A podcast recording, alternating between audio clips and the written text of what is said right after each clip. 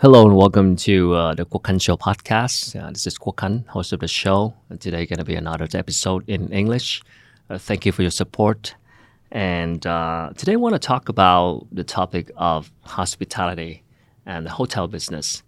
I'm always curious about this industry and how it's changing, especially after the pandemic, which is COVID 19 we have, um, I guess, now uh, we're going back to normal. There's no restrictions. Uh, we have um, opening borders for international travelers as well, and uh, all kind of businesses are going back to, to normal.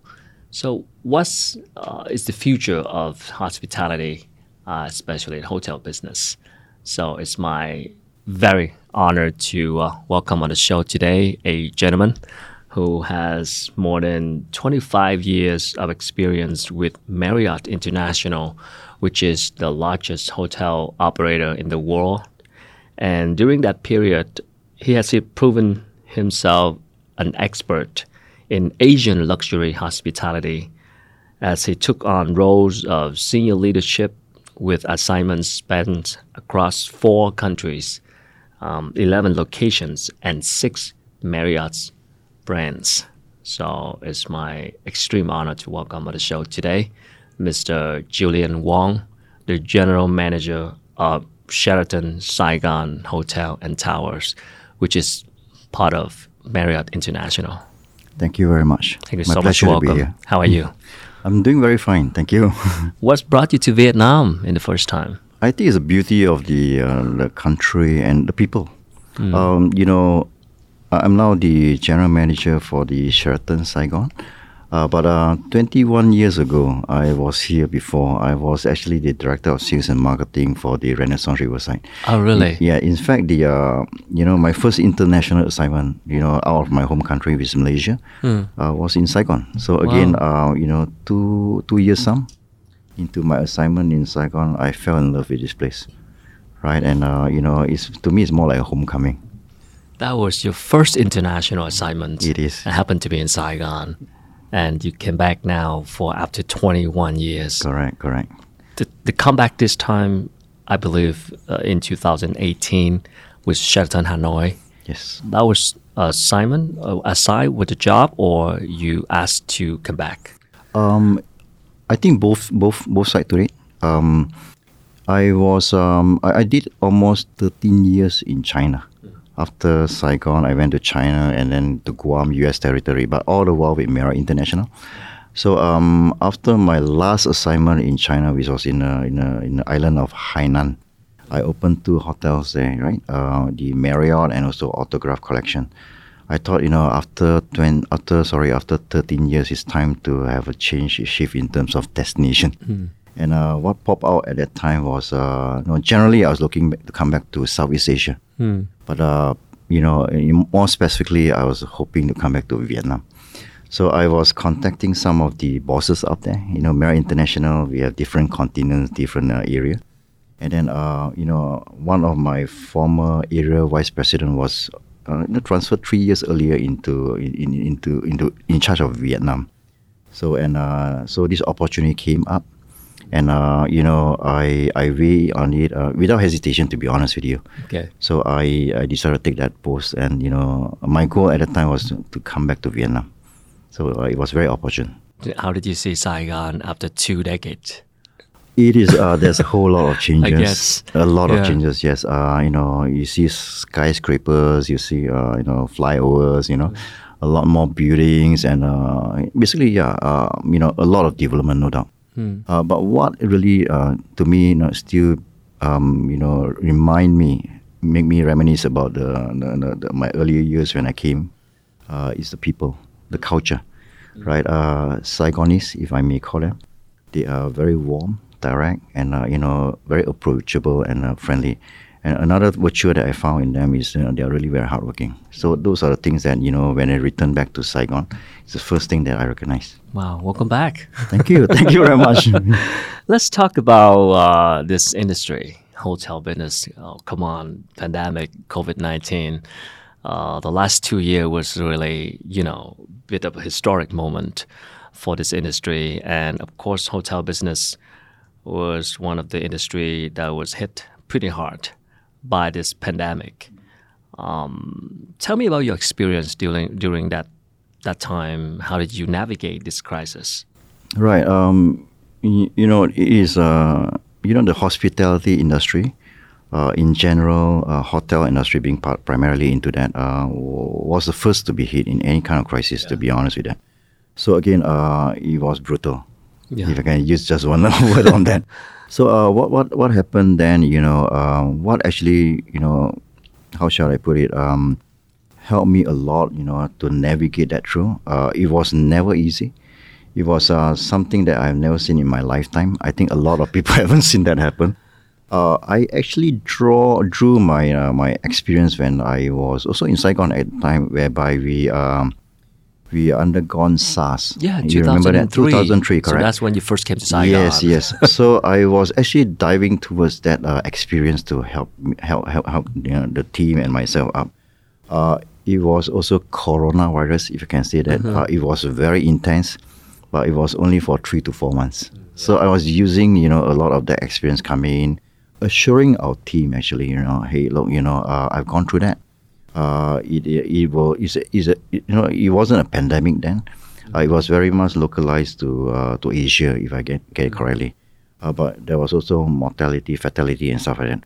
So uh, I used that experience and start putting, you know, uh, areas of priorities that we need to, you know, to navigate with the team together. Mm. Um, you know, one area that I, you know, I think, you know, that helped us as leaders.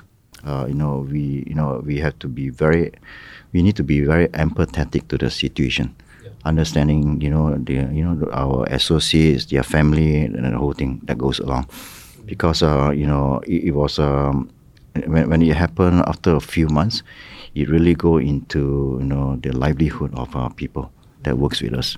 So um, you know uh, we have very transparent, uh, very open discussion uh, where I have you know sitting sitting down with my leadership team and start telling, you know, working with them what we need to do. Mm. And that from there we cascade down the information and communication to, to everybody. Mm. Uh, I was you know, very actively involved. I want the, the my even the rank and file to hear directly from me. Uh, you know, what are the you know what are things that we can do and what are the, the handicaps and the challenges that we do. So it was uh, it was pretty draining to be honest with you after the, the third month right? Is whereby you, you, you my, I myself was wondering how long it's going to last. And, uh, you know, and at that time, uh, there are a lot of facets that we work on. Uh, how to, and we, we still need to also uh, put a lot of priority on the, the safety side of the business, mm. whereby, you know, our guests demand or they, they are, they, their main thing is their own safety. Mm. in terms of uh, how to protect themselves right from this uh, unknown kind of situation so, uh, so we, we have to spend a lot of energy there. Uh, initially, we were taking, I was taking the lead, but after that, the company came along and put, you know, a wrap over it with a consistent uh, program for all the Marriott properties. It was very helpful. We, I think, we were one of the first in the industry to come up with that. Mm. And then um, that aspect, you know, take care of the customer side. But in terms of the associates, uh, you know, we went through a whole lot.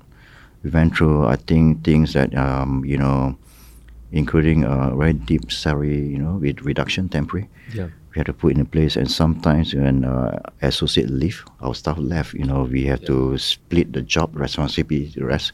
So there'll be a lot more multitasking. You know, I quite good and bad. You know, you you have uh, associates remaining with us who are willing to learn, develop skill set in other departments, mm-hmm. but at the same time also they become a bit more stretched as we go. So uh, so those, those aspects we take care of. Uh, you know, uh, we also work with the, you know, uh, trade unions. We have trade unions in the okay. uh, hotel to come up with ways and means to support those who are really underprivileged, if I can say that. There are also a lot on that. Uh, we, we, we do a lot of motivational, you know, some kind of activities to get the team together where we can, mm. right? And uh, to, to boost, boost morale and motivation, and also constantly reminding that this thing will end eventually. But we need to be be able to ride over the storm. Mm-hmm. So what what come out of this is you know at the end of the day, um, there's uh, two words I, I use. Number one is resilience. Mm-hmm. I went through that. We came out of it stronger and a lot more optimistic, mm-hmm. right? Um, and also the second thing is hope. Okay. right? Coming out from it, you know, we become a lot more hopeful. We don't take things for granted anymore. So those, those are two strong words that you know when we I talk to the team and this come out, you know, uh, as we ride out of this storm, yeah, Yeah. uh, you know, in in, in, in, in a positive manner. You came to Viet, uh, you came back to uh, Vietnam with Sheraton Hanoi in 2018, and then COVID hit in 2020. It's Yeah. like uh, if I can just split the two years. Uh, 2019 when I came end of 2018, returned back to Hanoi. 2019 was such a strong year. I you know, business so. wise, Right very strong, right? It was come, right? exactly. It was record year, and I thought I'm going to have it easy. I mean, just joking a bit, right? I said 2020, and we started very well until Yeah. this pandemic came out from China and all over, right? Uh, yeah, it was uh, yeah really an eye opener. I, I've gone through quite a lot of storms uh, in my life, crisis. uh, you know, SARS. You know, we talk about, but before that, I have gone through Asian financial crisis. It's also a very scary thing for a whole year. 2009. yeah. Correct, correct. I think okay. so we are almost the same generation then. Yeah. So at that time, you know, when I remember that's time when I was just graduated. Oh, okay. With a finance major. Can you Ah, believe okay, that? Right, okay. and that time was, uh, It's- you know, I, I was in the sales front, so you know, where you go by, go to companies that you know, you see, the, you see, you know, they're all padlock. So uh, the company just shut down. But those were the time, and uh, 9/11, there's another one, um, and uh, just before this, it was the, uh, you know, I call it world financial crisis. Right from a subprime crisis, etc. But this is this one is really, uh, you know, you just take the, you know, take the stuffing out of everybody. Yeah. So, it's just so um, sudden and so it's su- just sudden. nobody expected it. Correct. So two years of very contrasting years. And 2019, it's a very strong year. Very it was a strong strong year. for you. Yeah, You thought it was exactly going to be an right. easy ride. yes. I It really- you know, it's going to um, test yeah. your leadership. Um, Absolutely. That's lead to my next question, which is I'm curious because COVID hit everybody in the hotel business, all kind of everyone.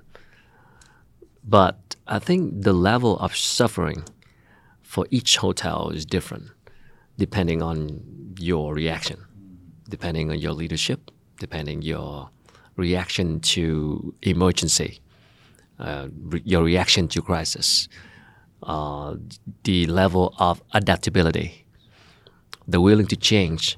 So I guess the level of suffering from COVID is different.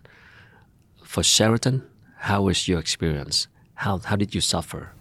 Um, there's a lot of suffering, to be honest with you. I know, I know, right, but- but, uh, you know, as leaders, right, we have to put our team first before us. So how how can I put it uh, in a you know um, in, in a very layman's term, right? I think as leaders, we have to be really very calm.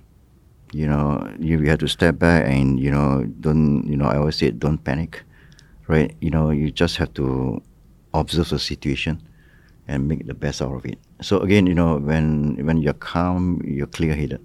So I, I, I went into that mode, whereby you know I, I draw a lot from my previous experience of crisis and all. And you know, one similarity was SARS that I mentioned earlier, right?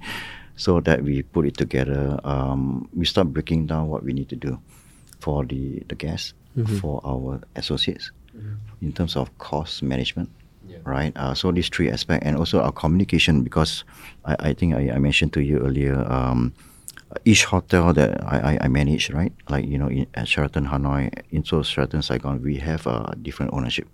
So there's also some kind of uh, you call you know stakeholding there. So Okay. so there are four planks to it. So how do we manage those four planks? So um, but at the end of the day, the, the primary one to me is the our our associates, our staffing, our staff, Yeah. right? Because you know again you know as a company we don't own anything. Our most important uh, asset is our people. So that aspect, uh, you know, we find ways and means to again, like I said, the communication comes in to make sure that you know they understand where we go. Also to hold them back as a team and say, look, we have have faith, have faith, and then you know we will ride this storm out together. So uh, we went through quite a fair bit of you know again cost contingency, the whole thing that I can think of. Um, you know, and uh, it's yeah, it's heartbreaking to see really very good people eventually like uh, that left us not just left us, they left the industry because they don't feel secure. And I, I, mean really very good, talented people.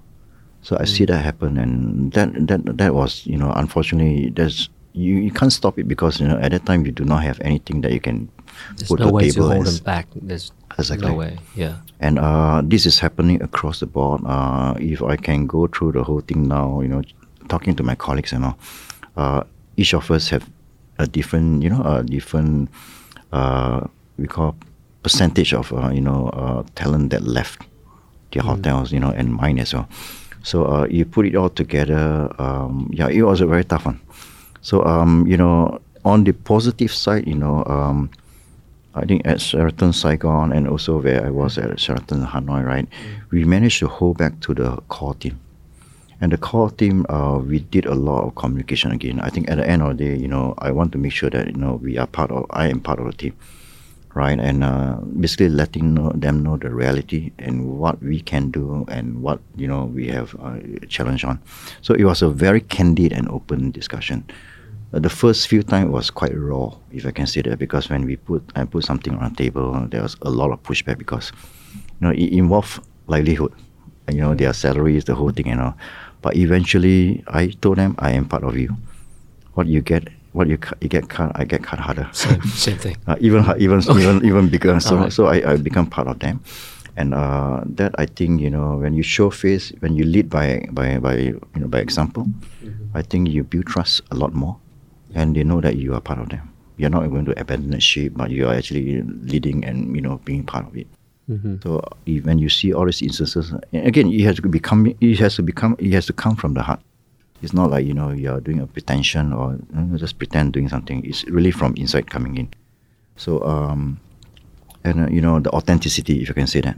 So you know uh, when you start building that kind of trust, right? Again, the the, the right way. Uh, the team will follow you, and you know, and when they see that you know they are still there after month in month out, and we are still operating, we are never cease operation. So the belief comes in, and eventually they themselves say that, hey, look, you know, we, we are resilient, right? We are resilient. We are right through the storm, and we keep on joking. You know, I sometimes joke with them, and you know, in, in all of manners, even though serious discussion during the pre- peak of the crisis, I like to joke a bit to make the you know ambience, you know, the, the ambience and the atmosphere a bit more lighter. And I always, I always tell them, we didn't get killed, right? Okay. what didn't what didn't kill us make us stronger. So That's that's, how how I, it's like a song, right? so basically, you know, um, now that you know, if I dive back, I, I talk to the team. They, they all feel right. They, they have gone through the worst. Mm. They're a lot more resilient and uh, they are a lot more stronger than where they were. You know, So at the end of the day, it's just bad that we are going through. But you know, as a person, we all develop to be a lot more resilient. And you know, I think we it's like you know, we we we gone through this. We can do any other. We can go through any other thing. Mm-hmm. So during that time of crisis, um, what is the number one factor for uh, action that you take? Is, is that cutting costs and laying laying up people? I this is you know this is how I can say uh, can share with you. Uh, we have not laid off anybody, uh, but people leave. Uh, people leave because, like I mentioned earlier, uh, you know they lost faith. They feel that it's not secure. We did salary cuts, but it's across the board. Uh, always, as a leader, the GM get the highest cut, right? Uh, but when they leave the industry or they leave us, we did not replace the position. Oh, really? So that's you know we freeze the position, you know, again again right because the business level go down a lot.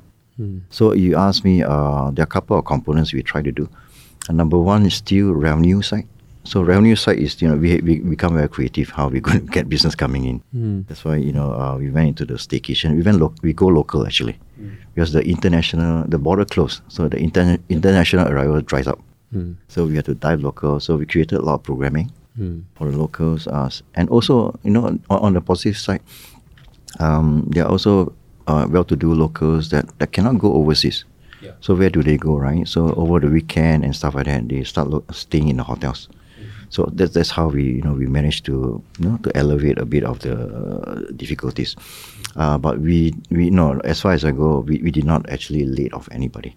Um, you know, and um, but we lose a lot of people to be honest with you. So that's how we you know we start shrinking our you know our manpower, right? And uh, but at the same time, you know, you know, as a as both as the hotel and also as a company, right? Uh, the people first kind of uh, you know values we are still very you know we still emphasize a lot, Yeah. right? Um, Marriott's oper- operating, I guess, over 8,000 hotels around the world. And in Vietnam's market, we are a little bit behind the world in terms of restrictions and the peak of the pandemic. Do we? Do you? Did you take lesson from other markets uh, in terms of dealing with this crisis from other hotels operating operated by, by Marriott? Did you take lesson from other markets to, to deal with the crisis here in Vietnam? Yeah, absolutely. Um, you know, when the, the, the crisis first happened, Yeah. uh, you know, we were we we were not the first country that got hit, right? So it was in China, Wuhan. Yeah. and then the whole thing. And again, you know, because I, I just came out from there two years ago, so I actually call a lot of the, even the regional people, right, in, in, in Greater China, and also some of my uh, GM colleagues in China. So I was asking them how do they go through the, the worst situation because they- they're probably three months, uh, you know, in front of us. So some of the uh, you know the contingency plans that they, they put into place, the SERI, you know, the, the, the, the freezing, pause, you know, uh, you know the uh, the clearance of uh, annual leave and also you know into unpaid leave, etc. Those actually I pick it up from there Okay. and then uh, you know, also in terms of how we, we manage the customers. So yes, definitely, I you know it's always good to dive into you know the uh, I mean the destination that basically were first impacted, and that did well actually, because uh, you know and uh, you know everybody get hit at that time, right? So um, so there are also some worst case scenario whereby I ask them how do you manage it, you know, owner side and also your cash flow. As far as you lose your cash flow, that's difficult to operate as a business. Yeah. So uh, we came out. You know, there are a few different. Uh, you know, uh, uh, how should I put? it, Um, plans that were undergone by uh, those different hotels in China. So I, I pull it back and I, I actually didn't implement immediately. I sat down with my leadership team and go through with them. And also I communicated with owners and regional. This is what I think we're going to do. So I get consensus before I push it to the, the team. Yeah. And so far, thankfully, you know, um, all the you know actions that we put together, I got buy-in from the team. It's always the first two, three, you know, actions are the most difficult, because like I said, you need to build trust in a crisis situation. Right. Once you override that and you see the result, right? That's where the Then- then, then the, the the trust came hundred percent. So uh, you get it in uh, behind you hundred percent. Right. So uh, so that's how, how how we go about. it. So for now in Vietnam, uh, like I said, it's thing uh, going back to normal. And uh, yeah, March 15, uh, you know, traveler, business, international travelers are come, coming back to the country and things start to picking up. Um, that requires more people, uh, like number of staff for hotels business. And uh, are you experiencing a shortage of people because of the rising demand uh, for now when things are moving back to normal? Actually, no. No, I'm just kidding. yes, it's a it's a very big yes. Uh, Because you you lost a lot of people, a lot of you people lost left the exactly right. industry, not Correct, just correct. the hotel. So uh, this is a this uh, is you know it's um, I call it a short medium term phenomenon. Mm-hmm. Uh, as we you know as you know when the, when the borders start open, all right, the business doesn't just trickle. It start ramping up very very fast. Yeah. So we are seeing the trend coming strong. We were expecting that, anticipating that because uh, I again right I check with other markets that start opening up right. Uh, but the problem is, is that you know we have a lot of talents I mentioned earlier right that left the industry. So the pool is becoming smaller. Every hotel is like basically looking for talents coming in. I guess so. So yes, so we do same thing that we have. So um, yeah, um, instead, in, in fact, fairly recently we have a bit of a crush in terms of you know, stretch stretch situation in terms of manning operations side. Uh, when the hotel become really very very busy, it, it's a good problem to have, but again, right on the manpower side, it was a big challenge.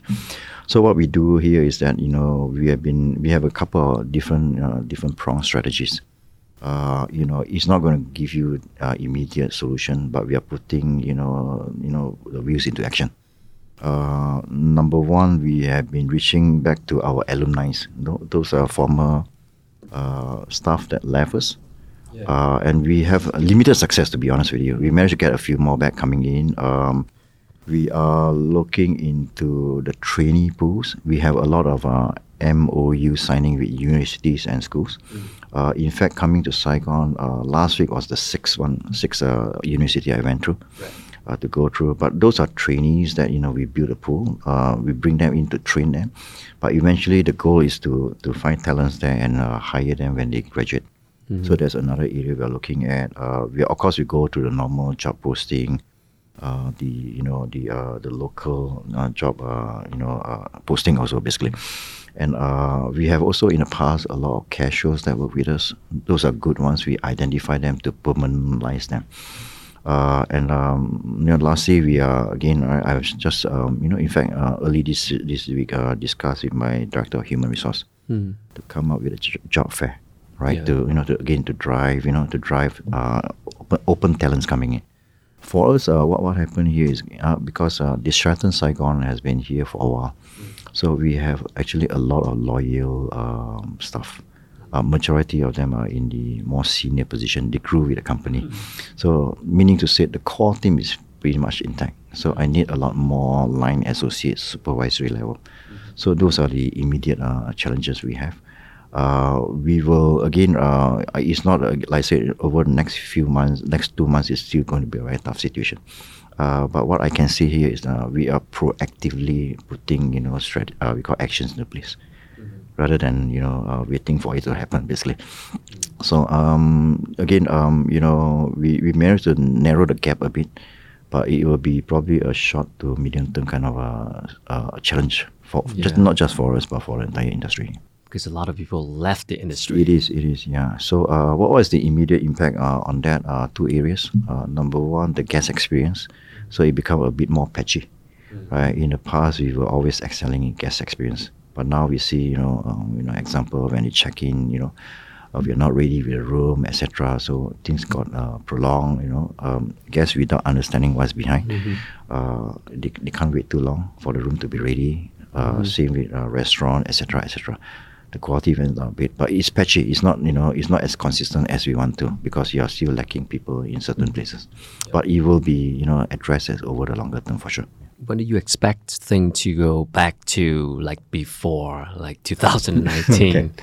For now, things just starting to Yes. move up, but in your forecast, what is your expectation about the real normal level of hotel business in Vietnam? Okay, uh, we, we we know as a company, you know, uh, so for myself, uh, we use 2019 as a benchmark because 2019 was I a year, so, right? yeah. uh, where we peak and you know we stabilize. For now, And then 2020, 2021, we know what happened, right? We don't want to talk about two- those two correct. years. so, so when we benchmark against that, uh, you know, uh, we, we are forecasting this year probably around 65% recovery versus 2019. wow, 65%. Yes, correct. Uh, but uh, even the whole of next year, I don't think we reach 2019 level. I, I'm not being a pessimist, but because you know our business, uh, you know, uh, we, we rely a lot, uh, a lot of different segments, and also it depends on the f- key feeder markets coming in, and each react differently. So uh, you know we see certain business coming almost immediately, but there are also some big, big, uh, you know, like meetings, MICE business that you know is going to be a bit longer coming in. Uh, same goes with some of the leisure business that you know when we talk with the travel agency to operator, uh, most of them suffer even more than the hotel side. So they are planning ahead, but not not immediate. They are telling us, you know, they are planning into quarter three, quarter four. So you're basically having half the year gone. So I, I see even next year probably we reach around ninety percent of recovery versus 2019. Yeah. Yeah, uh, 2024 should be a, a full recovery or even slightly better. Wow. That's why I say it's a bit long range. Sure. Yeah, uh, but you, you look at the, the business that is coming back in terms of recovery uh, strength, I think, you know, uh, this is how we can project. Yep.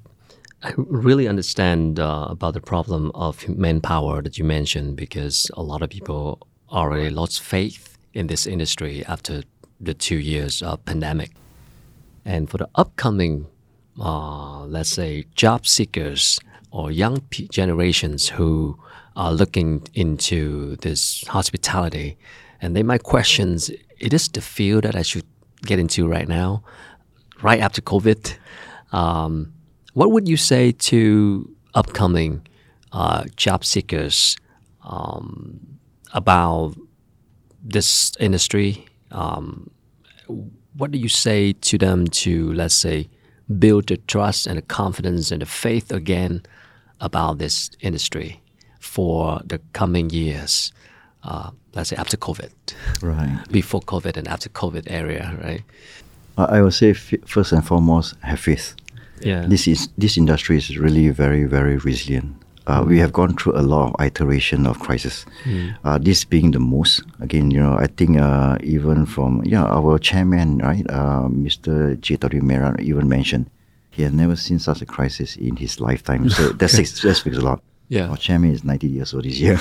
so again, right. So, uh, but you know, we call uh, you know you go through different cycles of uh, economy, right? And also, like this case, is a pandemic. Uh, but we always bounce back stronger.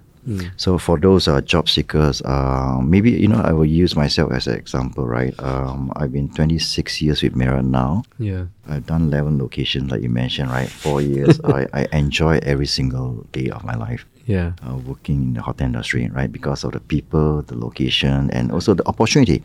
Uh, it's one uh, one uh, you know job whereby you know I don't even call it job. I say it's, it's something that I love to do.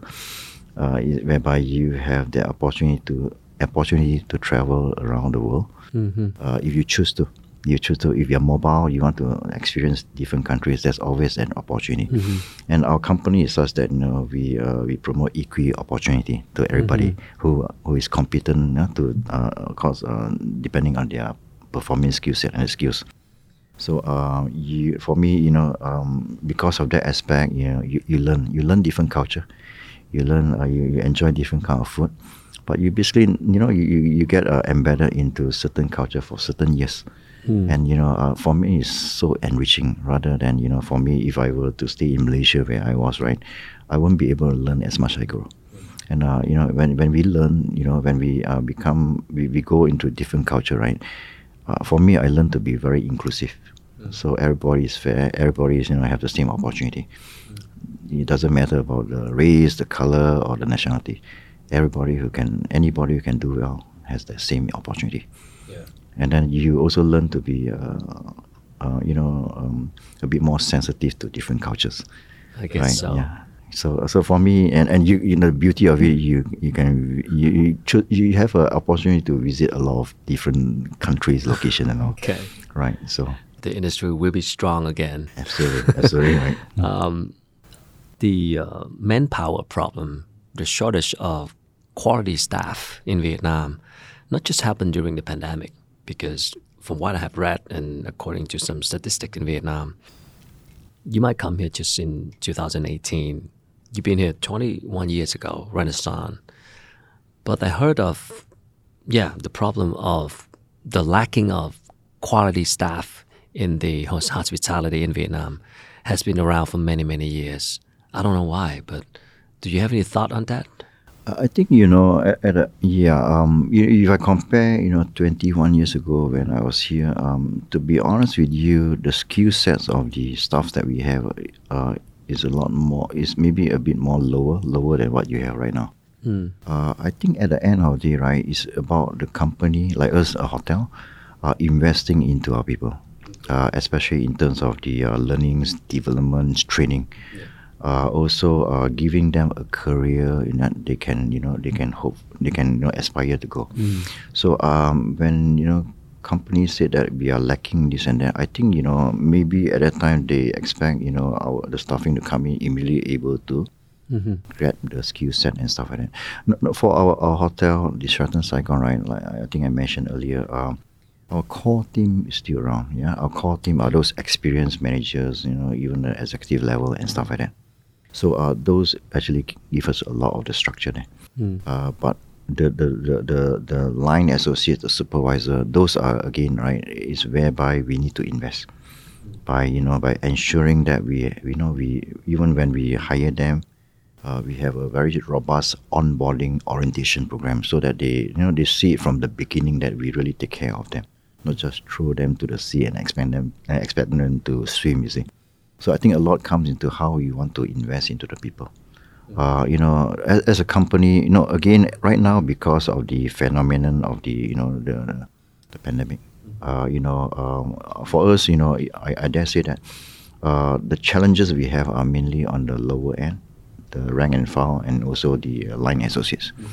Uh, on the the high the higher senior middle level management, I think we are quite in good shape. Again, uh, this is based on the loyalty that they have with our with the hotel after that many years. Also the the brand reputation of Sheraton in Saigon, Okay. but also as a company. Like I said, uh, now you know, you know when I sit down with my leadership team, my uh, director of uh, human resource, we talk about training modules, right? So we are planning, you know, ahead, you know, what we want to do in terms of training side, whether it's skill set, whether it's discipline training, whether it's core training, you know, and uh, and also we call um, you know leadership training. So we are all laying that down, so that you know our associates, you know, will see, hey, look, we are really investing into them. They have a future here, and they want to embrace that future and also progress with us as a company. Um, you know, overall, it will still be a shortage if we keep on going there because, you know, um, you know, uh, Vietnam is really prime for growth. You know, we, we you know there are some other cities that are quite mature in terms of uh, hotel pipeline. Yeah. Uh, we uh, to me here in uh, Saigon, I think we still have a lot of hotels that we can build across across Vietnam as well. So I think the investors are coming in. The even the owners are trying to look, look into that. So I think uh, if we you know if we you know now it's still not as acute as in the future. That's what I think. Um, the- there are areas, you know, um, the universities. You know, I, like I mentioned to you, I visited six so far, just in Saigon. I did a lot in Hanoi. Uh, a lot of them has uh, infused the uh, hospitality program into their curriculum. So that, that has been helpful. Um, last week I, I visited one. I found really quality in them because you know when we finish with the, the normal thing uh, in terms of the signing and all, we open up for Q and A. The questions coming in are really very intelligent. I would say Yeah. that. So Right. you see, you know, they are really interested in that. But you, we as a company, you know, we need to invest. At the same time, I think there should be more investment in schools and The whole infrastructure. Yes, you're right. Correct. From the country to to have uh, more education opportunities for Mm-hmm. Right. people who are willing to uh, explore this career. That's correct. And at the same time, we need more young people, young generation who are uh, having an interest in this industry. Correct. Right. Yes. So I'm not I'm not sure which one is the root cause. We need some more school. We need some more people who are really want who really want to go into the industry. I think overall, right, we all basically, you know, uh, it runs parallel. Yeah. Uh, you know, you need the infrastructure. You need the, the formative, uh, you know, Yeah. kind of uh, platform, right? Uh, schools, And you we know, need more people who- interest, you know, who want to do this. Correct. But then on, on the pos- on, on on the flip side, I will talk to. I will let the. The, the, the, new generation coming in you, you, to, to progress in the hotel industry now after Uh-huh. pandemic will be faster All right. because right you're still lacking people and all so again you just imagine what, Yeah. what is out there yeah. All right. It's good to know. Uh, it's a good signal. Absolutely. Starting to uh, pick up again. So I guess it's time. And that will also lead uh, to my next question about uh, Marriott, let alone Sheraton, expansion plans in Vietnam. Uh, what kind of role that Vietnam is playing in the map of strategy for Marriott International in terms of expanding and developing across the country? Right. Uh, no, this question came at, come at an opportune time. Uh, you know, uh, two two weeks ago, our president for APEC just announced uh, the uh, the pipeline that we have for Vietnam, just purely on Vietnam. Can't wait to Uh, hear. Yes, uh, we are looking at a quadruple our existing, you know, uh, uh, portfolio. Wow. Um, you know, we, um, we we have ten operating hotels resorts right now. Mm-hmm. Yeah. Uh, we have more than thirty, uh, you know, hotels and resorts in the pipeline, prime for 30, opening. three zero. Three zero, Yes, correct. New, new yes. plans in Vietnam. Yes, and including you know I think uh, last year we signed the biggest branded uh, you know branded residences in the world with uh, Masterise. I think you probably hear about Yeah. that Grand uh, Marina. Grand. Marina. So again, um, you know, uh, it augurs very well. We have uh, Saigon, to be honest, not that many because it's quite mature right now. Again, space or you know location, but we have a lot more into the resort destination Yep. Like uh, Da Nang. That's what we love, man. Right, exactly right. be- the beach And- and cities. as, as a company, we Yeah. see uh, big growth in terms of leisure traffic rather than you know the city hotel, right? Yeah. So we have a lot of that. Uh, you know, again, um, and uh, we are still looking at more, more, more signing coming in. You just imagine, Marriott International, we have thirty of them. We are, we are definitely you know consider ourselves humbly as one of the uh, big operator here. Mm-hmm. But there are also other hotel company uh, also you know we call expanding at quite the same pace. Mm. So Vietnam is in a in a in a state whereby you know uh, in Southeast Asia is I think is it is the highest growth in terms of uh, new development coming out. And it's it really if I can sell this to the uh, the next generation of hotelier, your future is super bright. And the the bigger challenges now for all the hotel investor like Marriott coming to Vietnam is still the the quantity and the quality of staff of the people. You mean?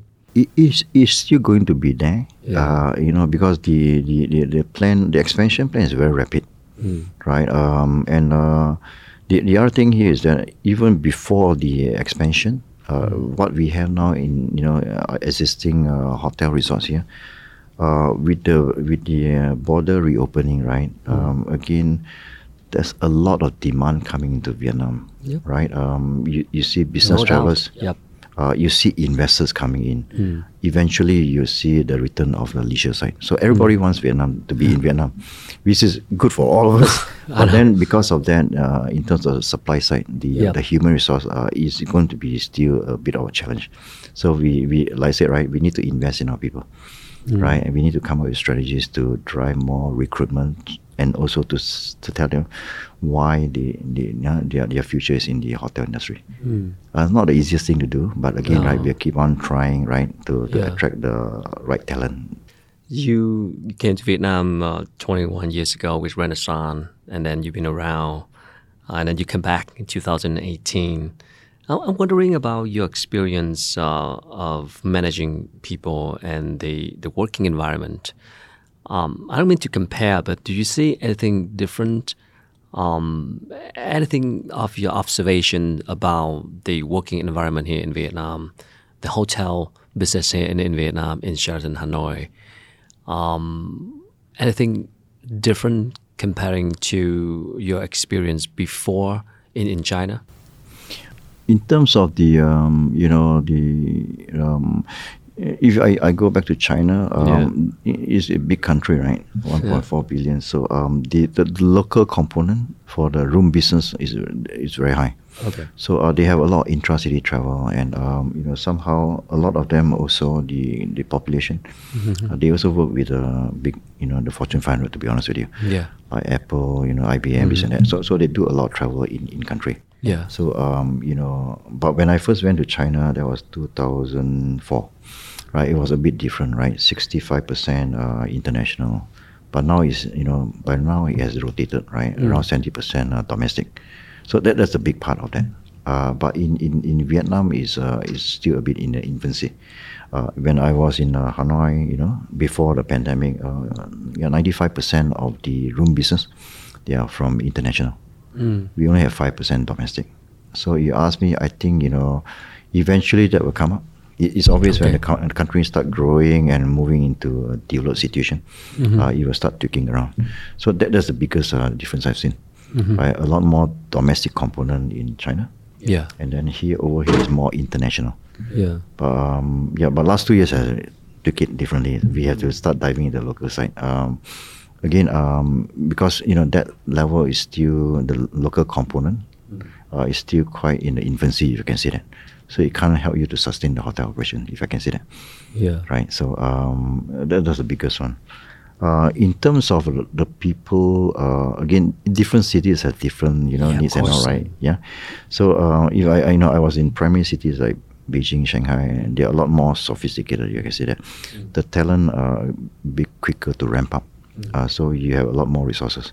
But then I also work in uh, tier two, tier three cities like you know Wuhan and this one is called Huizhou, whereby I struggle for talent. To be honest with you. So um, so so that's that. Uh, but returning back to uh, to Saigon now, uh, if I compare, eh, 21 years is a long time, right? So I know, uh, right? yeah, but uh, the talent has a lot more. It's more advanced and more developed. No, no doubt about that. Of course. the skill set and stuff like that. So that has been very helpful. But the the the the, the the, the lack of uh, people in the industry, right, um, was made much more acute over the last two years. So we are basically now picking up the pieces as we go, right? So we have to come up with strategies to make sure that we drive the new talent coming.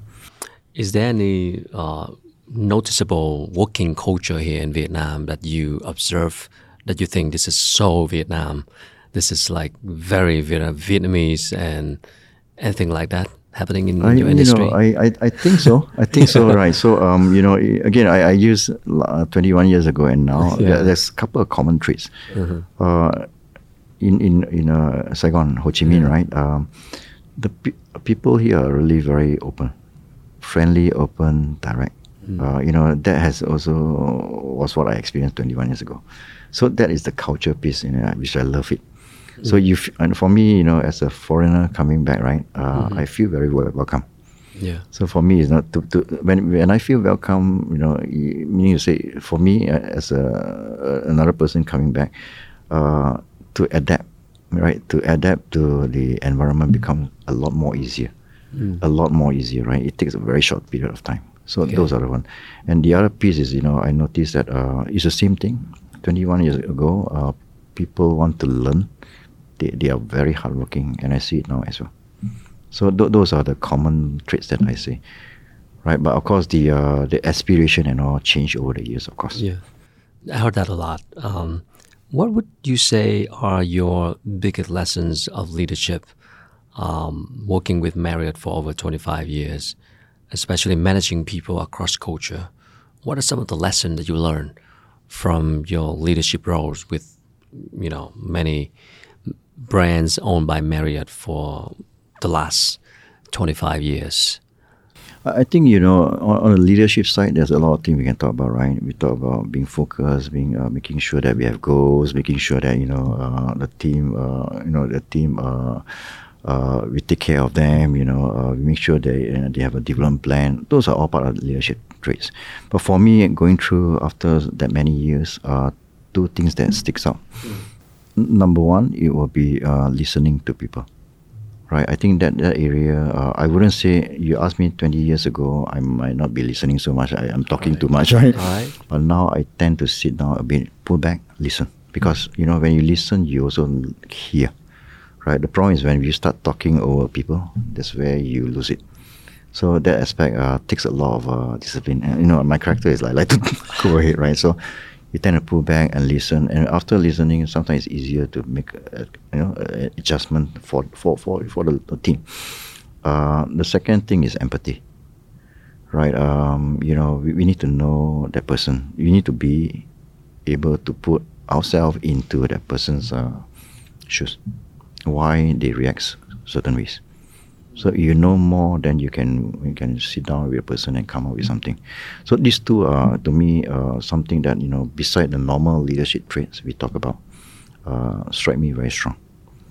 Yeah, um, you know, and uh, I, I learn as you, as I start listening more. Uh, you know that you know, and we do that. The team respect you more. They know that you're real. They know you as a leader. Uh, you hear them, right? And uh, being empathy means you know, especially last two years, right? You, you have to be again, right? Uh, again, genuine. You know, uh, unpretentious, right? Um, putting yourself in a situation. Then you, when you make a decision, you think about them rather than yourself. So these two, yeah, these two are I, I call it a standout, you know, in terms of leadership skill. Listening and being empathy. Yes. I guess when it's um, when people going through difficulties, like you said, what doesn't kill you will make you stronger. Um, yeah, people will come up with smart solutions because you uh, put into the hard situation. So the, for the hotel business, I guess the last two years was really, really brutal, like you said. Um, I want to know about some solution that you come up with or any innovations of this industry coming in the future. What's going on right now in the hotel industry that really, you know, changed the way you work um, after dealing with the crisis? And this industry will come up with more innovation solutions. What would that be? And how do we look into the future of hotel business? Um, I think one area as a company we were working on before the uh, the pandemic, but, but we are fast forwarding that now, uh, is uh, technology. Uh, you know, uh, we you know we call it contactless, con- uh, guest contactless technology, whereby uh, we, we, we as a company we already come up with a system where we manage all our our guests uh, you know response. So uh, it's digital. We have a Marriott Bonvoy site. We go in. You need anything, just tap. You don't even have to call. If you get it done for you, basically, then uh, whether it's uh, issues, whether it's requests, whether it's uh, check-in, right? Um, the other plank to it is uh, we are coming up with a, a mobile key technology, whereby mobile key using key as a key card. so we call it contactless, right? So uh, once you, we are still not there yet. Uh, we are looking at next year for implementation. Uh, we have to change all the door locks to make sure they have the infrared technology, Bluetooth, to, to, to connect. So it's, it's an investment for, for, for the hotel side. But out of it, you know, it will mean that our guests uh, again, right, the key cards and all, you know, it's still there. But again, if they opt still want to go for the hard key, they can get it.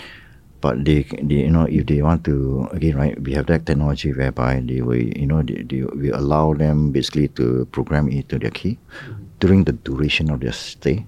To use key, uh, the, the cell phone, basically your cell phone to, to connect in, to, to open up the door actually. So we call it mobile key technology.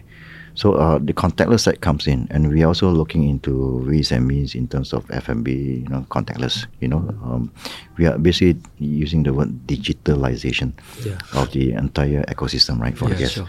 Um, the other aspect is on the safety side. Uh, So we have uh, again we are not alone, but we are the four. We actually was the first one to come in.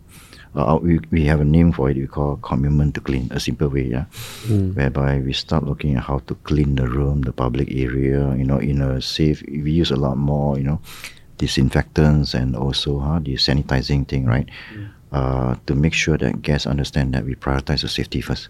So that was helpful in you know, in this uh, pandemic situation. As a company, we always put the safety, security of our our guests first, but we are amplifying that now.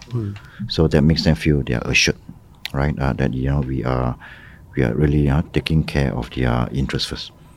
Uh, the contact listing will come in. Um, you know, it come into to, it's basically it's right on the CTC, right? Simply because uh, guests feel, hey, I don't want to you know to to have the same uh, we call room key that we cut for different guests after night. So I'm going to use my cell phone, right? And uh, again, right when they check out, they don't necessarily have to go into go to the to the front desk to yeah to to uh to to to, to settle the bill we can do uh, online kind of thing so those are part of the things that we we are already developing some hotels in uh, north america has already start implementing new hotels that we are open already with that that uh, technology already in place but our hotel again right we need to invest uh, you know and uh, we, are, we are looking at that that aspect. So, so those those are the changes. The, the, the third plank is on sustainability. So, uh, you know, um, as a responsible citizen to the world, right? Uh, You know, we call it serve the world. That's part of our our, our values, anyways. Yeah. So, um, by second half this year, we are you know changing, resetting our. Uh, re- we call it residential bath amenities, whereby we're re- replacing all those small mini, um, you know, uh, bath amenities like shower gel, conditioner, shampoo, the one-time use type. So, uh, replacing them with big bottles that we stick on the wall, the, the pump type, so that you know it will save plastics, if you can say that, right? Uh, along the way, uh, we are already into um, removing all plastic straws Okay. by using you know composite or, or, or, or paper type. So we are looking into that. Uh, you know, for us, you know, as a, as a property, uh, we for the club lounge we don't use any more bottled waters, but we have dispenser and also de- detox water. Uh, we also put a sign up to the uh, our our customers and say, look, you know, you are part of what we are, right? And uh, if you can help us to huh, to, to to to try to take away plastics, right? Uh, that would be very helpful. And the last part is we are moving into the uh, the meeting rooms. Uh, some com- companies are still sticking to big bottles; they still want it, but we are letting know that you know we have detox water. You know, it's not part of cost saving per se, but it's part of trying to save the planet, I got it. right? So I guess it's all about technology and being a responsible Correct, correct. citizen or kind of environmental friendly product. Yes. But all business can do that. We you invest in technology, you invest in environmental friendly uh, products. But what would differentiate a hotel from a hotel? That's what I'm curious. A five star hotel from a five star hotel. what really attract customer to go to that hotel? What differentiate this hotel to that hotel? Even though you guys are five star, but what really what is really the difference here? Um, what make people stay and, and come to that hotel? Because after COVID, everything is picking up, right? Everybody is, is rushing, demand rising, demand demand is rising. But what would people? Why people choose a particular five star star hotel? That's a very good question. That set me back thinking. No, Yeah. uh, I think the main thing is uh, guest experience. Okay. Ele- and then we say, how can you elevate guest experience? So, example, you're staying with uh, my hotel compared to another hotel, Y hotel. So, what make it different, right? Uh, the hardware, more or less, you have, you know, you have a restaurant, I have a restaurant, Same. you have ballroom, I have rooms, etc. Right? Same. How old, how new, right? So, at the end, it strikes back to the software, the people. All right. So, um, meaning to say, um, the guest needs to be able to feel to feel love. Love. TLC, tender loving care. So uh, if you are a guest, you come to stay with me, right? And my team, myself, I know you by name because after a second, I know your preferences. You know, you like a you know you like a espresso in the morning. Before you say it out loud, you have espresso. Yeah, by the way, you know that's, that's your you know your, your drink. You personalize the service, right? Uh, you you basically make sure that you know throughout the journey that you have with me in the hotel, right? You are treated seamlessly across. Th- that's my goal actually as we go ahead. Uh, and also, you know, if you go to a restaurant, the food is good. The food is better than a lot of places that you try. If it's local food, it has to be authentic right? You know, some kind of you know, like, you know, any other place you can find. So you can go and put them into, right? I think you, know it will elevate the guest experience to the extent they say, hey, the next trip coming in, I will definitely stay with you. So that is the aspiration of every hotel, including mine. Uh, we are already working on that. Uh, I think we we are you know in a lot of places we I think hearing from guests, uh, looking into uh, data coming from social media, TripAdvisor, our own uh, you know internal site. I think we are there, but not as consistent as I want to. Right, simply because again, right, sometimes we have a lacking of uh, the, the, the, the manpower pool. Okay. But in uh, that is uh, the medium and long term range I'm going in. So if you can do that, the guests feel the TLC, right? They will come back to you again and again. But of course, very importantly, you know, as a company, we have a we have a very very um, we have the world largest uh, loyalty program called Marriott Bonvoy. Okay. So meaning say if you're a Marriott Bonvoy member, right, you stay here, but you got eight seven thousand nine hundred ninety nine hotels to go to, for example, to to, re, to earn your points and redeem. Okay. So that's a powerful uh, player to that. Yeah. sure. And what is your what is your observation uh, of the, the Vietnamese customers? Um, because the behavior might be changing after COVID, and for now, you know, we talk about lockdown, working from home, staycation. Would that change behavior for coming tourists, coming travelers, and that impact the way hotels are operating now? I think you know viewers. My, my feeling here, you know, you have used some of my previous experiences in Yeah. other location, right? I think the domestic, local Vietnamese, you know, uh, uh, some kind of a relationship with hotels, meaning their stays and all, right? It will keep on expanding, I'm sure, because you know, uh, you know, with the new generation coming in, whatever industry, they start progressing into the you know we call uh, into the, any companies you know uh, you start look moving into the middle senior leadership level. So when you have a lot into that uh, there'll be a lot more travel coming in. And I see like you know when I mentioned China uh, you asked me 20 years ago no. But then you Okay. start to see it coming out right? So I, I see a lot more uh, interaction between uh, domestic travelers to the to hotel in general international hotels um, the staycations thing, uh, you know, it, it was uh, very pronounced over the COVID situation. I think it will stay because people uh, like to get away from home sometimes. Uh, we make the price affordable. Uh, we build in some kind of components that make it like what you said, staycation. right? There are some room components, some recreational components, and also some uh, food components. So, uh, and we are we are experiencing actually, uh, you know, quite a lot of demand over weekends, which really help us a lot, right? Uh, being a business hotel. Um, so, so that that aspect comes in. Yeah, still, I think it will continue to grow as we go. For the the food and beverage side, Um, right now, it's purely domestic. So he asked me, uh, in, in Saigon, I see a lot more people like to dine outside, right? so it's helpful for us, no, no doubt about that. So uh, they are a lot more um, particular about food quality and stuff Food like quality. that. They are very vocal about, you know, what we present and stuff like Mm-hmm. that. So uh, which is a good thing. It keep us on our toes. right? Nothing is perfect, right? We need to keep on improving, improving. So uh, that aspect also uh, we see a lot. Um, you know, a, a lot more diners, right? Uh, and it, this, this, this, this will definitely grow because uh, you know, as more as people become more affluent, right? They want to go and enjoy food in a in a good location and good venue. Uh, so our goal now to fit in is to make sure that our food quality goes out there. Uh, you know, I told my team that you know uh, we need to ensure our food and beverage, beverage reputation continue to improve. Right. Otherwise, how are you going to draw the, the crowd to, to the hotel, to a great hotel? So, uh, and in Indonesia, basically, right, uh, in Vietnam as well, the, the food on food and beverage reputation makes the hotel, right? Right. So people go there because the food, Sure. uh, because our Chinese food, Li Bai is good, our Saigon Yeah. Cafe, all the dining is good. So that basically build up the hub for reputation. So our goal as a hotelier, right, with my team is to make sure that we continue moving, improve the quality of the food. If you want to serve local food, make sure they're authentic. Don't give a hard-hearted kind of uh, efforts there, right? Otherwise, people say, "What kind of food do you have?" Okay. So that's the thing. If you want to do also, if it's Western, make sure it's genuine and you know, presentation-wise, quality-wise, consistently good. So yeah, so so those those are the things that you know we need to work on to fit you know, what you know what, what kind of business that we have. Sure. But on the local component, you know, uh, we talk about local, whether traveling and dining, we see a, a big growth there. Yeah, that's guest experience right there.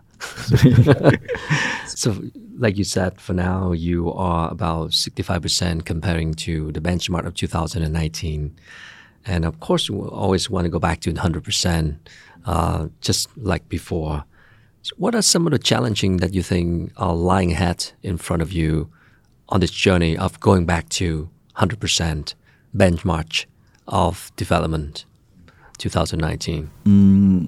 Uh, the first aspect I think we, we talk quite quite extensive on is still the human resource side. Human resources, of course, side, always. So, uh, we need more people coming to this Exactly industry. right, and yeah, so the infrastructure needs to be set. And Yeah. you know, uh, again, right, I am very very active into this, you know, working with the universities. So uh, we are going to draw, and we have already started looking into. Um, Trainees who do well with us, they mm-hmm. they have to graduate. They can't be a second year going, and we start plucking them out. No, so when they graduate, we offer them a job. So the moment they finish off, they have something there All right. right? And we have quite a few actually joining us that way, mm-hmm.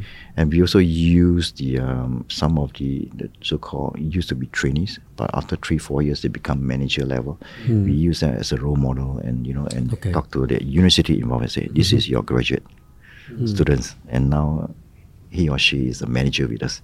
So Nice. you know you, you build hope, if I can say that, but using a real person Yep. not just a, a you know we, we use a storytelling aspect but with a real person that graduate from your university so i think you know with that i think we will have some success getting some talents coming in um, are the, the challenges that i can see right as we go further down um, right um, there, there'll be a lot more supply coming in i, I think you saw hilton next door you know, Yeah. so It's building now. Yeah. Yes, so uh, that keep me sleepless night to be honest with you, right? And uh, Ma- right. Mandarin Oriental over the other side, right? So um, there, there are, again when supply comes on, you have a lot more competition.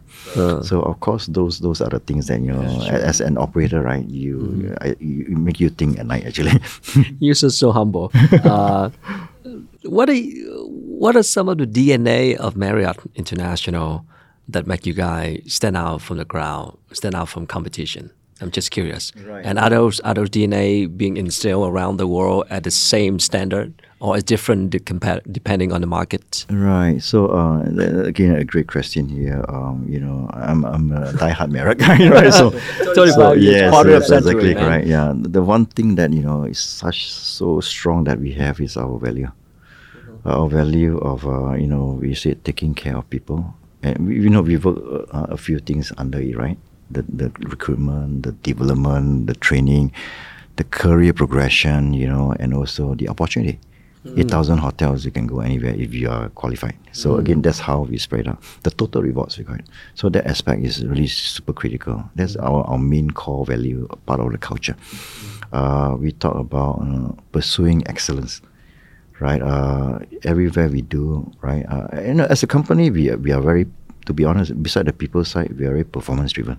My team know it every time I talk about numbers and also all aspects. Look at the result. Yeah, result, the people side, the the guest side, the, the sorry, the market share side, the whole thing. So we are looking into all this. Uh, so that's part of the value. Um, you know, we you know another aspect is the, the able to embrace change, right? And then by say innovation comes in, we are the first to lead it.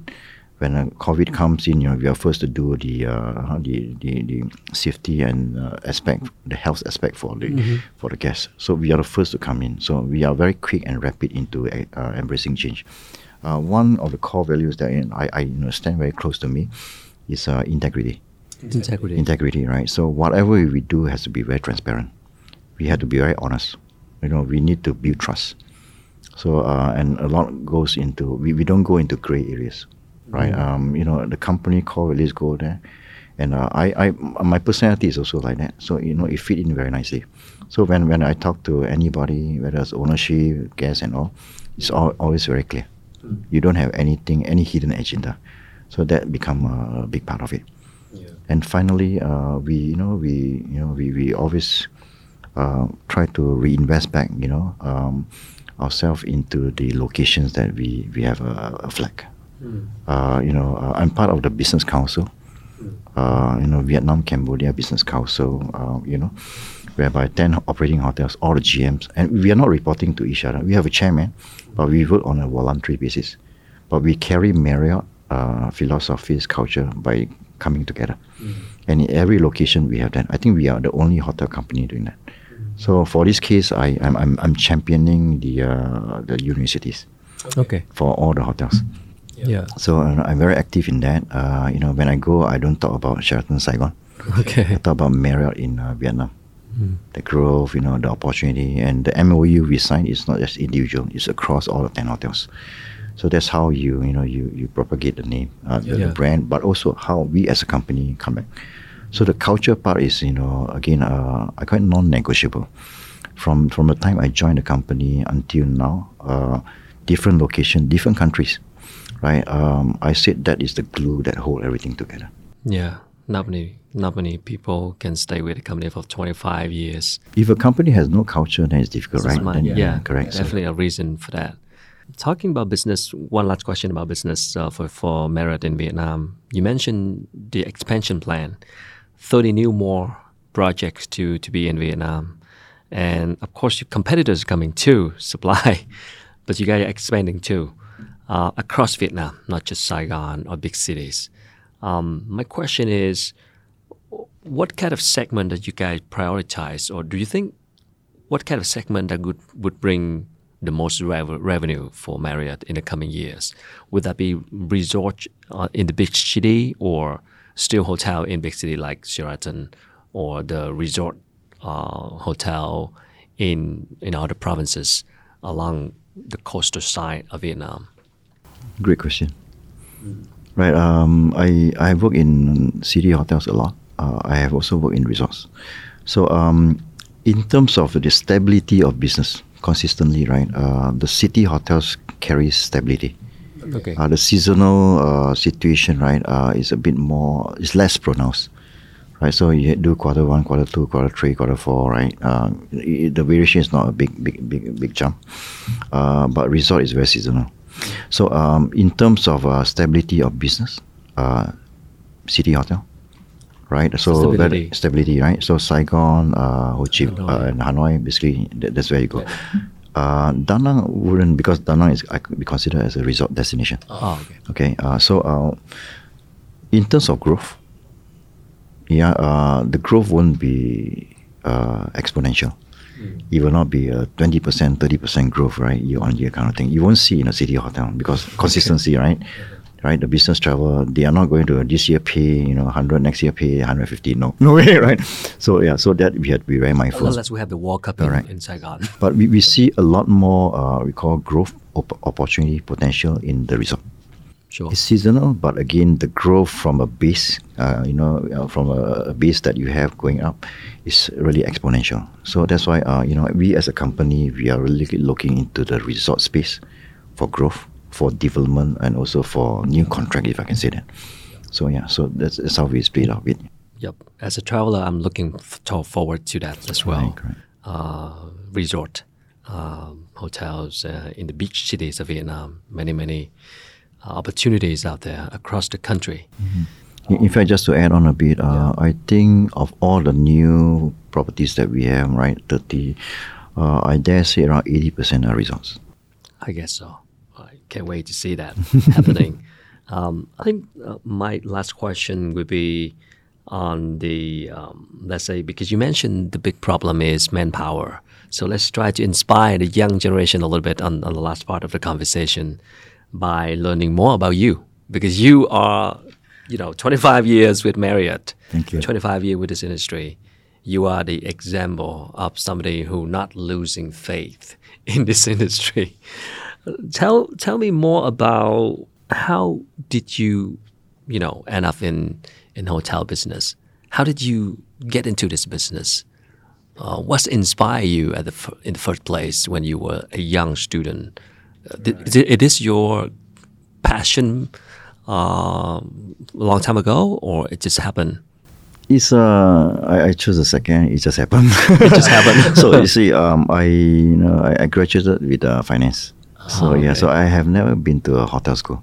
Oh, I got friends who went to Okay. Switzerland, you know, to uh, Lausanne and Okay. right, and Okay. to get a uh, sorry the uh, Yeah. the hospitality uh, education, Yeah. but not me. So um, you know, I, in fact I started out as an accountant and auditor Oh, and it's uh, accountant somehow yes and uh, you know but I, I over by the time I finished my uh, you know as an accountant uh, I did one year in a in a construction company Yeah. um, I, I by the end of the the, you know almost one year tenure I I uh, to be honest with you I don't know what I want to do.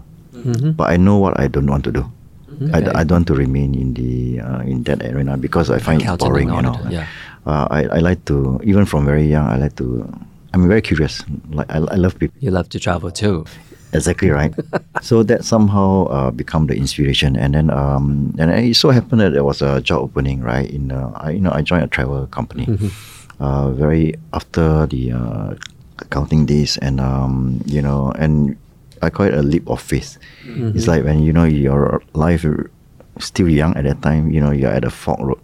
You choose left you go back to where you are safe. Good salary safe and stuff like that right? But boring. Something I don't like. And then here you go to the unknown.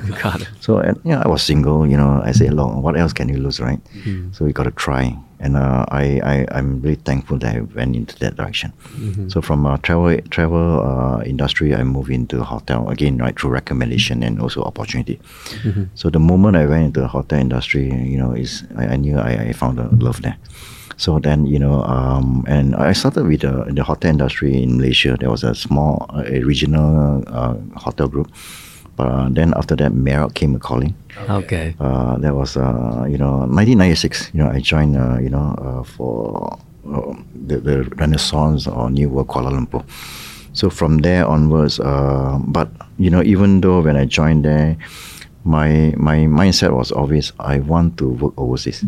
Okay. Somehow that it was like a automatic call that came in, and uh, you know, through the God, um, you know, uh, Marriott gave me the opportunity. I've been harping to my boss and say, "Hey, look, next opportunity overseas." So it, it so happened that you know, in yeah, in 2001, that opportunity came along with the Renaissance Riverside Saigon. I, I now look back. I this is my 20, you know, almost 22nd year, 20, 21st year overseas, and uh, I just love it. Yeah, um, again, different culture, different location, different food, working with different uh, nationality all over, uh, make me who I am today. And uh, you know, um, it make me a lot more resilient, a, a lot more able to adapt to changes. Uh, I love what I do. Um, you ask me to go back in time to a younger self, I'll still do the same thing because it is something that keep me uh, happy. Uh, you know, I uh, passionate and also motivated every single day. so again, uh, you know, to me, it's, it's a job, but you know, it's something that I love to do. So that's the main difference. Yeah, it's very lucky to have that, It right? is, It is. yeah. Are there any uh, must-have characteristics f- from a person in order f- to uh, achieve success in this industry, or in order to be suitable for this industry? If somebody want to work for, in the hotel business, what kind of characteristics that they have to have? Yeah, the, the hotel industry uh, has a lower threshold compared to other industry that's a bit more technical and all right. So uh, the entry level, level entry coming in is a lot more lower. Um, again, um, education is important to, to to pull you to point you to a certain certain route you need to go. Uh, but the important thing that we look for, uh, you know, when I start hiring people, right, the first thing first will be the personality. Personality, right? The person needs to be able to love people. To be honest with you, uh, able to serve and also able, able to uh, to be friendly and warm. So that is something that we always, you know, when we interview, even though you have your CV and your papers over here, right? We will, the interview process will basically pull you out. So that you know, and also yeah. So basically, that, that's the number one thing that we you know, we will look at. Uh, the second part of it is you know the uh, the uh, the ability you know to to, to learn and grow, and uh, willing to you know sometimes take a bit more hard step to go to where you need to go. Right. So a lot of hard work, if you ask me. Uh, but to me, the, the reward is really tremendous right? Uh, I use myself as example, right? I have, you know, again, the privilege of working with the company and also across the location. Uh, but again, you know, uh, if I look at myself, my you know younger self, I work hard. You know, it's not like you know I jump straight to the position. I went through all the different iteration of the uh, position. Some shorter, some longer, but uh, it helped shape who I am. Yeah. So the important thing is, you know, you, your personality strikes a lot, right? Whereby you, you know, it's, it's a people serving people uh, industry. So you need to love people. I think, you know, Okay. right? People. Exactly, right, right. And Can uh, I be introvert? Um, well, it depends on the departments that you join, right? If you're in the finance side, curious question, possible, yeah. possible, Okay. right? If you're in the IT side, you know, you don't need to talk too much, right? But We for the for the people people facing uh, we call uh, yeah guest facing area you, you need to otherwise it's difficult right um, you do not expect the guest to approach you Okay. but the other way around I so, got you. yeah, so basically that's it yeah. Uh, what was your first job when you started this w- Hotel uh, industry. in the hotel industry? What was your first position? my first position was uh, I was always in the sales and marketing uh, you know discipline so I, I started as an assistant sales manager Assistant manager. yeah assistant manager yeah uh, long time back uh, Sales and marketing. yeah uh, I, I progressed uh, again one important aspect uh, you know if I can say for the aspiring hotelier right Mm. if you have a good role model, a good mentor, that helps a lot. I, I was very fortunate to have, you know, at that time my boss, right? Uh, he was my director of sales, director of sales marketing, right? He he, he was tough. I call it Okay. tough. You know, in the hotelier during my time, they're tough.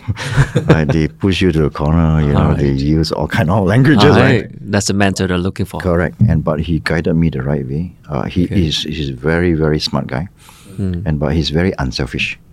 Mm. So he was my first role model in the industry. Mhm. Until today, I'm still in touch with him. He's now a GM in uh, in US.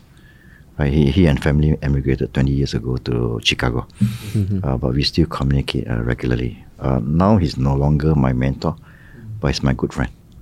So my mentor become good friend, right? But we still talk a lot about the hotel industry in US and also we still exchange a lot of uh, information here. But uh, if you have a good mentor, right, it help you move uh, to progress to another level, uh, on, on the right path and also you know uh, in the right way. But as you go on, you for my career, I have a lot of different mentors and role models. Because sometimes after a certain level, you outgrow them. You need a, another one to guide you along. So, so if you can do that, um, again, uh, you know, I, I was really very fortunate to have that, and then uh, that helped shape my career in the right way. Yeah. So, Do yeah. you have time now to be a mentor to someone I else? have okay. Again, um, I've done mentorship. Uh, I've done official mentorship and also informal. Great. So I've done two programs in Marriott, uh, guiding um, future aspiring GMs. Hmm. Uh, it was a one-year program whereby you know I, I started you know the, the potential candidates are hotel managers, director of operations. Hmm. So I have three of them, and you know and uh, basically I went through with them again. A lot are based on you know my my you know uh, my experiences. Yeah. right? And um, up to last year, I was asked to mentor a first-time GM, All right. right? Uh, officially. So again, uh, I've gone through that. I've uh, in my my career, I've um, I've grown three GMs, uh, a lot of executive committee members. Yeah. Yeah. But it's also part of me giving back, and I, I love to do that. When any of my former staff that start moving up the ladder, I feel very proud. Okay. It's like a father of your child, you know, that's right? See them grow. So, don't, don't just apply for the company, apply to have a good mentor. uh, absolutely. Looking for your upcoming boss. Right. Who's your upcoming boss? un- un- unselfishly, you know, uh, you know, guiding you. So, so if you can get that, I tell you that will help you a lot. Very Uh, helpful. yes. And you move up from assistant manager, sales marketing to many leadership level and international assignment from area across many countries. What is your own lesson from you know moving up, uh, progressing your career, um, move to the top? What is your own lesson that you can learn from? Some of the key point or key takeaway, some of the three, two to three main thing that you learn from moving up to the top. You know, I, if I put it, you know, um, some of the key things that I learned and, you know, it become part of me, right? Uh, is um, you three, three, three things, I can say that. Uh, prioritize team before yourself, right? So the team makes you successful. It's like a football team, the analogy, right? If you are a striker, you need the midfielder. you need somebody you know, to make sure that your defense doesn't get uh, busted, right? So uh, team before you. Success is a team sport. That's how I see it, right? So again, right, the team will make or break you. Simple that, right? I think you also quoted, right?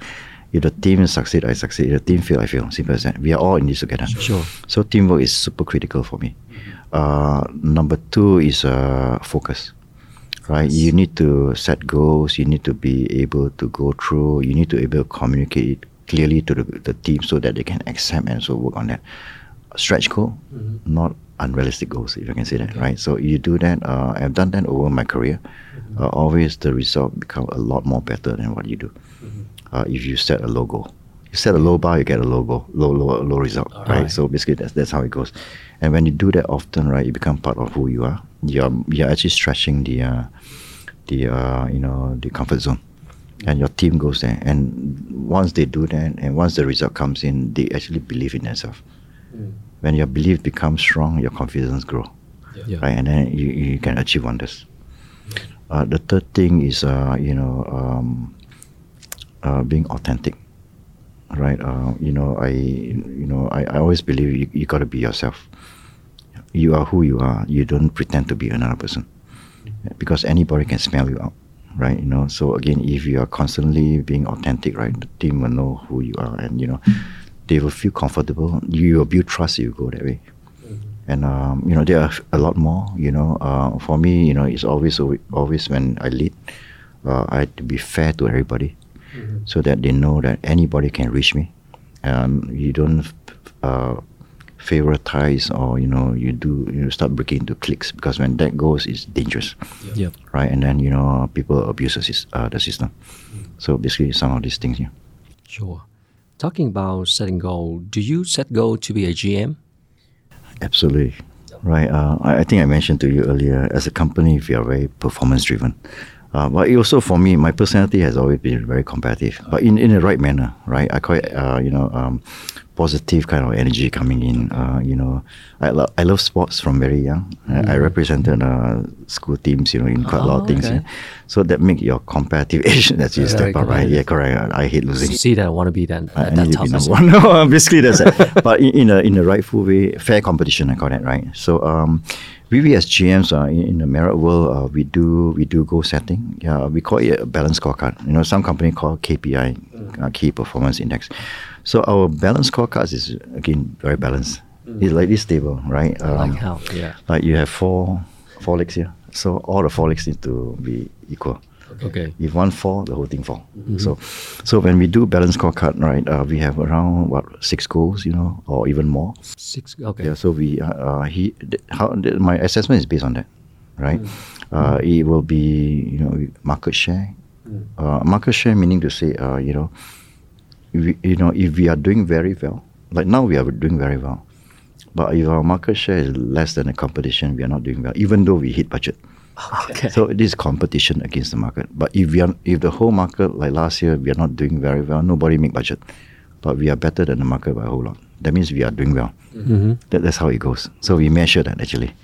Uh, we measure also the uh, the the associate side in terms. We have a yearly associate uh, engagement survey.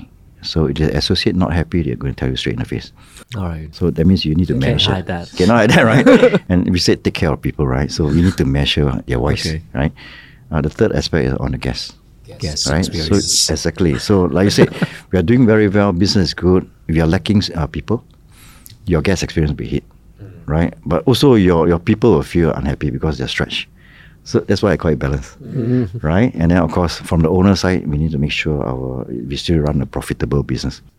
okay. And so, so we do that, and uh, and also we, we also uh, you know we, we want to drive loyalty. We said, so how do we get more loyalty into the can? So how are we going to enroll that? So so those are the things that you know just some example. So when we put it together, uh, for me, right, for for the company, if any of this goes down, right, you you know it will tilt you down. It depends how how how it is weighted. So uh, we've been I've been doing that for many years. I've been sharing with the team also. So uh, my goal basically cascade down. Okay. Some uh, some discipline have more of certain things. Some have the other things. So it's like a pyramid coming down. So that's why I say, you know, if they fail, I fail. yes, we are all linked together. You know? we, we, our fate is all all linked, intertwined. Yeah. Right. So uh, if they succeed, they move up. They have very nice, uh, you know, balance score coming up. That means I'm I'm okay. So that that's how it's being measured. Yeah, very clear, transparent way of doing things. So, what is the goal for Sheraton now for this coming year? Um, I, I, I laid down three priorities. You can say that the goal is always the balance scorecard goal, right? Like I say, uh, we want the best to be the best in the market sh- market share. Uh, we want our F&B revenue to be above budget. Example, right? Because that's all measuring on our local side. Okay. Uh, we want to make sure our you know our associates are happy. So we have certain goal we need to measure. You have to surpass that, right? Uh, guest experience as well, right? yeah. and then loyalty we start enrolling more and stuff like that but for for me uh, there are three goals i shared with the team recently during our kickoff meeting right i said uh, three planks number one uh, will be the people side the culture how can we improve and enhance the culture right and we talk a lot about a lot of things learning development uh, recruitment you know uh, in terms of uh, making sure each of our uh, managers department heads have a, a high potential, you know, uh, number two, or we call person in the pocket. So we have a certain template to start developing them, putting them ready to go if we have positions open. Our goal as a company and for me as a hotel, right? If we have talent in house, we want to promote that person in house first. But if you cannot find the talent in house, then we have no choice but to dive out outside. So that's my message to the team, right? So if we have opportunity, but you got to show up. But to show up, we need to look at what you're strong at, what are areas of opportunity you need to develop further. So the first plank will be culture. Of course, right, we still need to infuse uh, what we do as a company, like I mentioned earlier, uh, the five core values. Uh, the second aspect will be uh, on the uh, on the guest experience. Yeah. You, you say it rightly, right? So Yeah. how can we show more TLC so that our guests will come back again and again? When they come to Saigon, they will want to choose Sheraton Saigon first compared to other hotels. So that is the area that uh, we are prioritizing. These three are the key planks. Uh, the third one is still, you know, this is the uh, we call the cold hard facts. How to how to maximize revenue. Is it right? so we had to, right because we had gone through the whole tough time, right? So my, my my ask to the team is right. The more we do, the more we can invest back. Whether it's people, whether it's salary, whether it's promotion, True. whether you know we need to touch up the hotel, this and that. So basically, these three planks will be my three keys actually for this year. A lot of work to do. A lot of work to do. Are you constantly recruiting new people? We are yes. Right now we are more active. Uh, You know, you asked me last year. What kind of level? Um, the, the core level has been more or less done. You know, uh, I uh, my my executive committee level, there are six of them. Yeah, so um, they represent different discipline, sales and marketing, um finance, HR, rooms, you know, food and beverage, Yes, and stuff yeah, like that, right? So rising yeah, the yeah. last one came in uh, one and a half weeks ago actually. Mm-hmm. So yeah, it was a, bit of search and you know getting the best candidate in. So the uh, the senior leadership team, I'm done. Meaning to say I got the people. Uh, the middle level, I think we almost again almost have most of the key already. Some are incoming by you know uh, the two latest will be uh, probably next month. I think we already have contract in place, but again, right, for them to move over, they need 30 days, 45 days. Uh, the the main challenge I have will be on the lower level and supervisory. I guess so. Yeah, so those are the ones that we are actively driving Okay. to recruit. yes. Oh, yes, the opportunities are there. Uh, constantly recruiting, um, looking for more people to join in the industry as everything start to pick up again. So good luck with everything. Thank you very much. Thank, Thank you you. for sharing, and I look forward to more new projects from Marriott in the coming years, especially in the beach cities. Thank you. Thank you very much. Uh, when they come along, I'll definitely give you a shout so you can enjoy. Thank you. Thanks for the so invitation. much. Well, uh, that's the story of Mr. Julian Wong, uh, General Manager of Sheraton Saigon Hotel and Towers, which is part of uh, Marriott International, the largest hotel operator in the world. As you can see, uh, this industry is starting to uh, pick up the uh, recovery after COVID 19.